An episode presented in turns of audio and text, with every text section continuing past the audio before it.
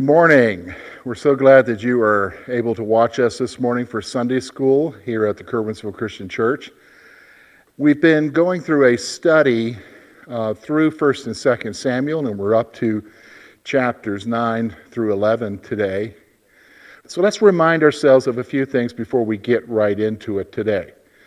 Remember, basically, the whole book of First Samuel is devoted to the rising of a certain king.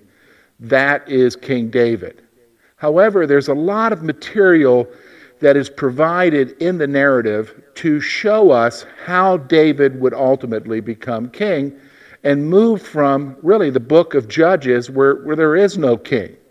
So, in the beginning, we saw the rising of a prophet in the first few chapters, Samuel. We then see a demand for a king from the people, Israel. The Lord, of course, tells Samuel to warn them about what would happen when they get their king because they're rejecting the Lord.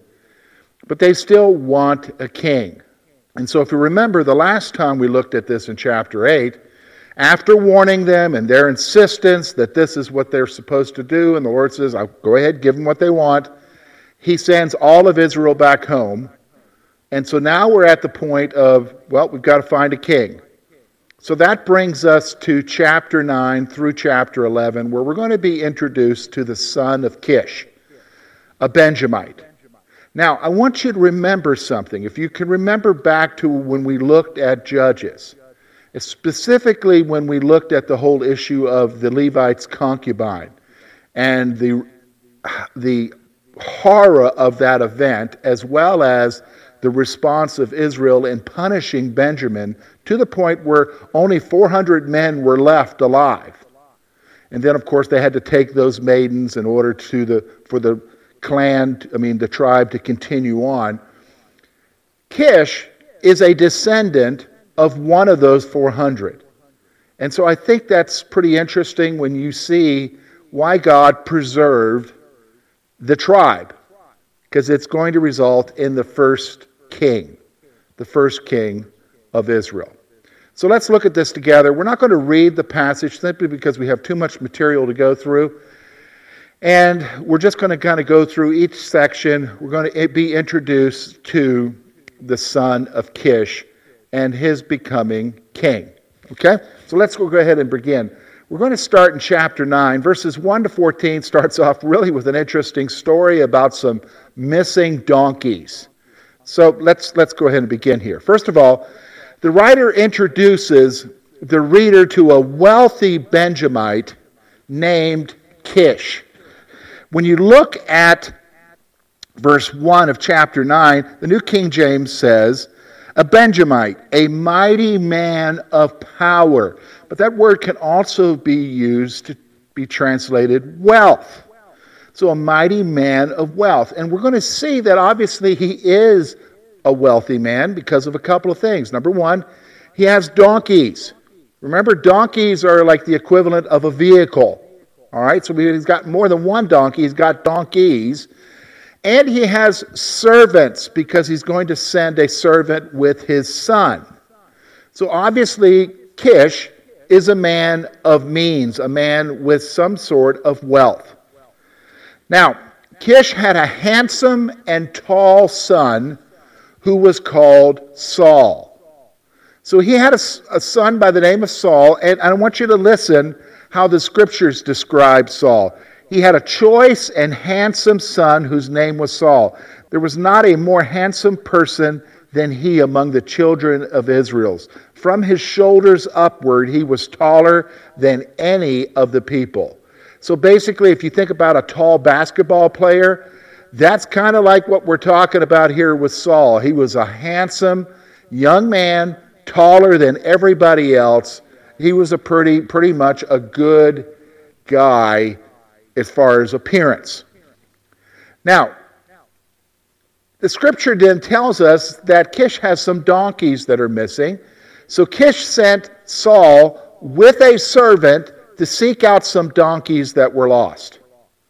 So, hey, the donkeys have gotten loose. We don't know where they're at. Saul, Saul, I want you to go and find them. Take a servant with you. Let's get this taken care of.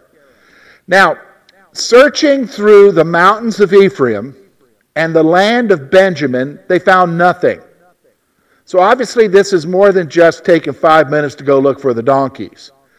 This is taking some time, and again, they're on foot.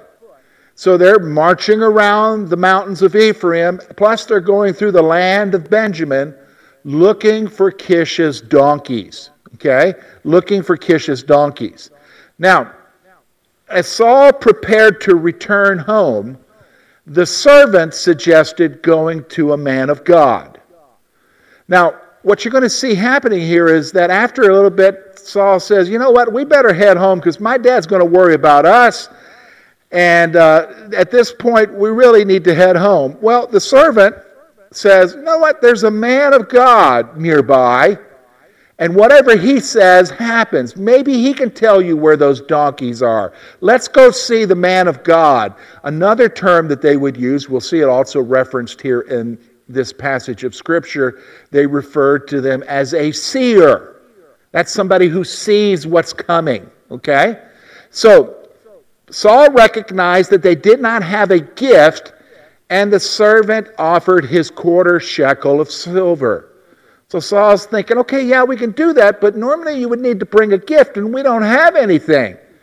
Well, the servant speaks up and says, hey, I've got a quarter of a shekel of silver. We'll give that to him for telling us where the donkeys are.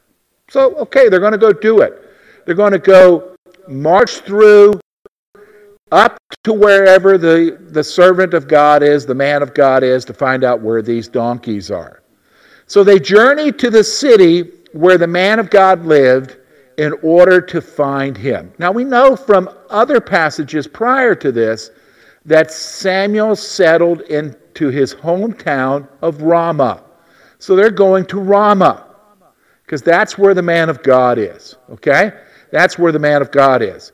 So they got into Ramah. They're asking people, where can we find the man of God? Where can we find the seer? He's up here. So they're heading up there. So as he went to the high place, Samuel approached Saul and his servant. So at this point, it turns now to Samuel. So Samuel's going up to the high place. What would he do in the high place?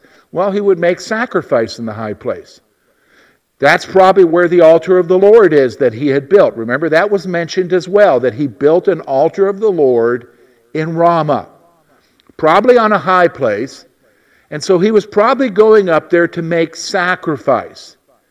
And so as he's going up to the high place, verse 14 tells us he's approaching Saul and his servant. Saul and his servant. So now we come to chapter 9, verse 15, and this goes all the way into chapter 10, verse 16. And it's where Saul meets Samuel, and we see the discussion that's going on here. Okay? So, the writer then begins to tell us in chapter 9, verse 15, that the day before meeting Saul, the Lord told Samuel that he was sending a man to him. So the day before, so the day before this chance meeting, quote, chance meeting happens, Samuel is told by the Lord, hey, I'm sending a guy to you. I'm sending a guy to you. This man, the Lord tells Samuel, this man was to be anointed commander of his people, Israel. So basically, he's telling Samuel, Samuel, this is the guy who's to be anointed, who is to be the commander. He's the guy that's to be the king. Okay? He's the guy that's to be the king. So, since the Lord heard the cry of his people, this man would save them from the Philistines. This man would save them from the Philistines. So, what we see here is God saying, I've heard the cry of my people. I'm raising up this guy. This guy, you're going to see him tomorrow. He's the guy. Anoint him. He's king, and he's going to defeat the Philistines. Now, I want you to think about something. Remember what we talked about narratives? Okay? Narratives don't, they either teach by implication or they either teach right out. And one of the things that we see happening here is that Saul is coming to see Samuel donkeys. Samuel's told by the Lord, I'm sending him to you. Now, okay, hold on. What's going on here? What we see here, basically, can I tell you, is the sovereignty of God. Saul has no clue what's going on. But God is using and, and orchestrating the events of human life to bring Saul to the right point of interaction with Samuel, which will be, be the beginning of his kingship. And it's very much implied here that God is the one who's bringing Saul to Samuel. But when you read the text, it's looking for the donkeys. It's the servant who says, Let's go see the seer. Maybe he can figure out where the donkeys are. And so you see all of this happening. And as we get further into the text, you realize God's really the one who's in control here. Let's go on. I'll tell you what I mean. When Samuel saw Saul from afar, he knew that he was the one chosen by God. So Samuel, he's going up to the high priest. He sees these two guys coming. One's a guy, and obviously the other's a servant. He sees the one guy, which is Saul, and he realizes from afar, this is the one. This is the one that God has chosen. Okay? This is the one that the Lord has chosen. So Saul asks Samuel, remember, Saul's not realizing what's going on here. Okay? Saul asked Samuel where he could find the seer because he doesn't know who Samuel is, where he could find the, the seer, and Samuel identified himself. I'm, well, I'm he. You're, you're looking at him. So that, that had to have shocked Saul. Okay? Then notice the next thing the text says. I think this is amazing because this tells you the sovereignty of God. Saul probably didn't say anything about the donkeys at this point. He's just trying to find the seer. Samuel identifies himself, and now he told Saul not to worry about the donkeys since they've been found. Whoa! How would Samuel know that? How would Samuel know that? Because this is the first time he's going to see. He hasn't even met Samuel before. He's not even asked him about the donkeys. Samuel says, Don't worry about the donkeys, they've been found. Why would Samuel know that? Well, because the Lord set this all up, folks. And the Lord is the one who told Samuel that the donkeys are found. Tell him not to worry about it. I've got other business here. Remember, Saul's the one who's going to be chosen to be leader over Israel. So he then told Saul that the desire of Israel for a king was on his house. The desire of Israel for a king was on his house. And I think that is very interesting. And I, I, think because it's like the desire of Israel. What was Israel wanting? Well, look, if you look at verse 20, and on whom is all the desire of Israel? That's a rhetorical question. Everybody knows that. The desire of Israel is for a king. Remember, that's what they're wanting, even in spite of the fact that God's warning them. And he says, Is it not on you and all your father's house? He's basically saying what they desire, Saul, is a king, and that's you. That's you. He told Saul, You're the king. You're what everybody's looking for, buddy. You're what everybody's looking for. Now, which is typical in that day of how we how they interacted with each other. They would never say, "Oh yeah, I'm the man." You know, no, he's humble about it. Humbly, Saul stated that he was not worthy of the honor. And he goes beyond just simply saying he's not worthy. He's saying their whole household is not worthy. The family of Kish is not worthy for this honor. Okay? The family of Kish is not worthy for this honor. So Samuel honored Saul at a feast and invited him to stay at his home. So what you see happening is some sort of sacrificial feast going on, which again, Samuel knows what's happening beforehand. He had already made all of the arrangements, choice piece of meat to be given to the one that he would point out, which was Saul, and then he has Saul stay in his home that evening. He shows hospitality to Saul. In the morning, Samuel and Saul send the servant ahead so they can speak privately. In the morning, Samuel says, Hey, go ahead and send your servant ahead. I've got some things I need to tell you. Okay? I've got some things I need to tell you here. And at that point is where we see the anointing. Okay, so this is in chapter 10. Chapter 10, we see the anointing. Look with me at verse 1. Then Samuel took a flask of oil and poured it on his head and kissed him and said, Is it not because the Lord has anointed you commander over his inheritance?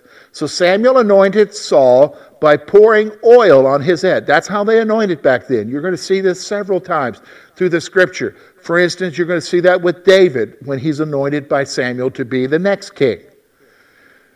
Now, what follows is, is that Samuel told Saul a series of events that would take place on his journey home.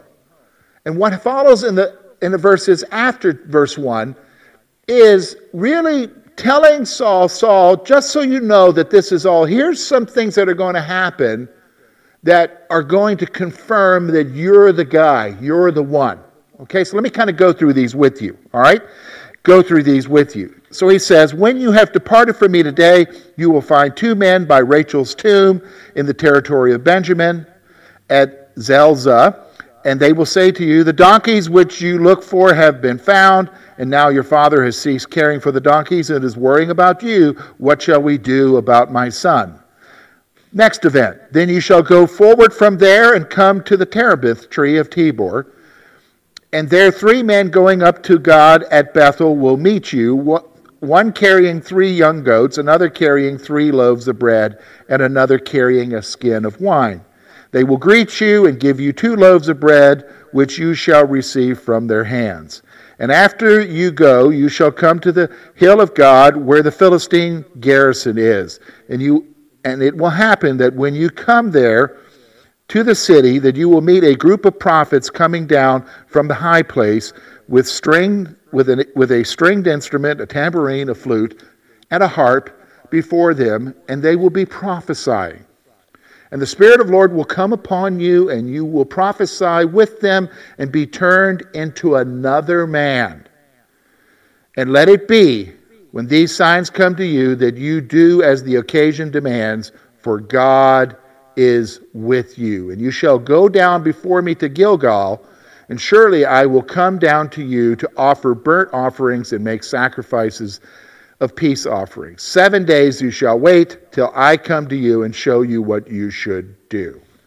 All right, now that last verse, verse 8, is actually something prophetic about something that's not going to take place on Paul's journey back but something that we see that's going to happen later. But let's just talk about right now. He's told him this series of events. He tells him, Samuel tells Saul, that the Spirit of the Lord will come upon him. And notice what the text said when I read it to you and it will change him. His character will change. Now, let me just remind you this is completely different than the Spirit of God coming upon a person in the New Testament. In the Old Testament, God's Spirit would rest upon servants that He needed to empower them for the moment for what they needed to do. It is not like now where the Spirit of God inhabits and dwells believers because of what happened at Pentecost and that point on. The Spirit's role now is for your guarantee. He is your guarantee of an, an, inheritance. He is your seal. We see that in Ephesians chapter 1, verses 13 through 14. He is the comforter Jesus talked about in John 13 through 16, the helper who would come and guide us, and so forth. That's completely different than what we see here with regards to Saul. So the events took place as Samuel had prophesied, and the people were astounded at Saul. Because when the Spirit of God came upon him, Saul then began to prophesy. Now, let me explain to you what we mean by simply what does the gift of prophecy mean here. It is not the gift of tongues. Some people would equate that. No, no, Prophecy and tongues are spoken of differently in the scripture. What we're talking about here is the proclamation of truth, the proclamation of God's word that is being spoken out, which would have happened with prophets. To the point, listen to me, to the point that the people, when they were astounded, said, Is Saul among the prophets? They wondered, Is Saul now a prophet? That's what's going on here. Now, when he gets back, Saul's got an uncle. All right? So Saul's uncle demanded to know all that Samuel told him, but he did not speak of the anointing. So here's what's going on it's not that he's being deceitful with his uncle. His uncle wants to know everything. When he hears he's met with Samuel, tell me everything Samuel's saying. Well, no, Saul is wise and not revealing everything. He just simply told me that the donkeys have been found. At that point, his uncle doesn't need to know that Samuel told him that he was to be king, that he was to be king. Now, when we come to chapter 10, verse 17 through 27, we see again another gathering at Mizpah. Remember, we've seen up to this point from the book of Judges, even into 1 Samuel, that when Israel gathered, they gathered at Mizpah. And so Samuel called Israel to gather at Mizpah and reminded them of their rejection of the Lord. I think this is interesting. Samuel is pretty bold, but then again, who's going to mess with him? He basically says to them, Look, guys, we're here because you wanted a king, because you are rejecting God's rule over you. And remember, this king isn't going to be what you think he is, but God's going to give you your king. So then they had a process which we've seen before in the Old Testament. Remember when we looked at the, the Pentateuch, the first five books, and how God selected by bringing tribes and then clans and then families to select an individual? That was happening when we had the sin of Achan, when he stole the things from from Jericho. Here we see the same process being used to select a king. So he then had Israel come by in tribes. So then tribes came by, they selected Benjamin. He then had them come by from the clans within Benjamin, families. And then ultimately, Benjamin was selected, and then Saul was finally chosen. So Benjamin, the tribe, they worked their way down and Saul was finally chosen. Okay? Finally, they get down to Saul, the son of Kish. Now, once Saul was selected, they found that he was missing. Isn't this interesting? So here they are, they got all the clans, and we're, we're all the way down. Okay, Samuel says, It's Saul. Bring Saul forward. Where's Saul? We can't find him. So they make a search through all of the camp. All these tribes camped together at Mizpah looking for Saul. Where's Saul? Well, they found Saul hiding among the luggage. That's really wild, isn't it? Here's the guy that's supposed to be king, and he's hiding. Okay? He's hiding. So he was then presented to the people, and he stood above the people. Remember, he's a tall guy. He's taller than the average Israelite by at least a head. His shoulders are probably going up to their height. And so they're like, oh my goodness, here he is. He's our king. Wow. So they're, they're, they're really pleased. So Samuel then proclaimed Saul as the Lord's anointed, and the people shouted their approval. They shouted their approval. How did they shout their approval? Well, the text says they said, Long live the king. Isn't that how we still, even today in cultures, say, Long live the king? Okay? Long live the king or the queen. So the people then returned to their homes, and valiant men went with Saul. Now, when we, what do we mean by valiant men? Well, soldiers. That's what we're referring to here. When they talk about valiant men in the scriptures, they're referring to warriors. And it's interesting because the text tells you that these are warriors that God had laid Saul on their heart. These are warriors that God had moved their heart to go and be with Saul. Okay? So these are men who are going to be Saul's men, Saul's warriors. Okay? Now, the text also tells us, just one verse, that some men despised Saul and rejected him as their king. I think this is just a natural flow of human history. We see that even true today. Not everybody likes whoever the leader is. And that's just being honest. You can't change anything about it. That's true even back here in the time of Samuel and Saul. That can be true even to this day. When somebody gets elected in our culture, there are people who are excited, but then there are people who are not excited. And here we see in this instance, Saul is selected king. People are excited, but then it tells us, the text tells us, that some men despised Saul and rejected him as their king. Rejected him as their king. Now we come to chapter 11, where we're going to see the confirmation of Saul's kingship. Okay? So there's an Ammonite. Remember the children of Ammon? That was from descendants of Lot. Okay? There were two sons of Lot, Moab and Ammon. So the Ammonites, there's an Ammonite by the name of Nahash. Nahash, the Ammonite, besieged Jabesh Gilead and gave them conditions for surrender. Okay? Gave them conditions for surrender. Now remember where Jabesh Gilead is. That is on the eastern side of the Jordan. That was that property that was taken away from the Amorites and given to the two and a half tribes of Israel because they didn't want to go over, but they went and helped their brethren take the promised land. So this is Israel, but it's on the eastern side of the Jordan. And it's being besieged by Nahash. And what happens now is Nahash, when he tells them the conditions, listen to this. This is some interesting. Uh, I, am just amazed sometimes at the conditions they set. He said, here's what he said I will put out all your right eyes and bring reproach on Israel. Okay, I'll take your surrender, but here's what we got to do. If I'm going to, if you're going to surrender to me, I'm going to put out your right eye.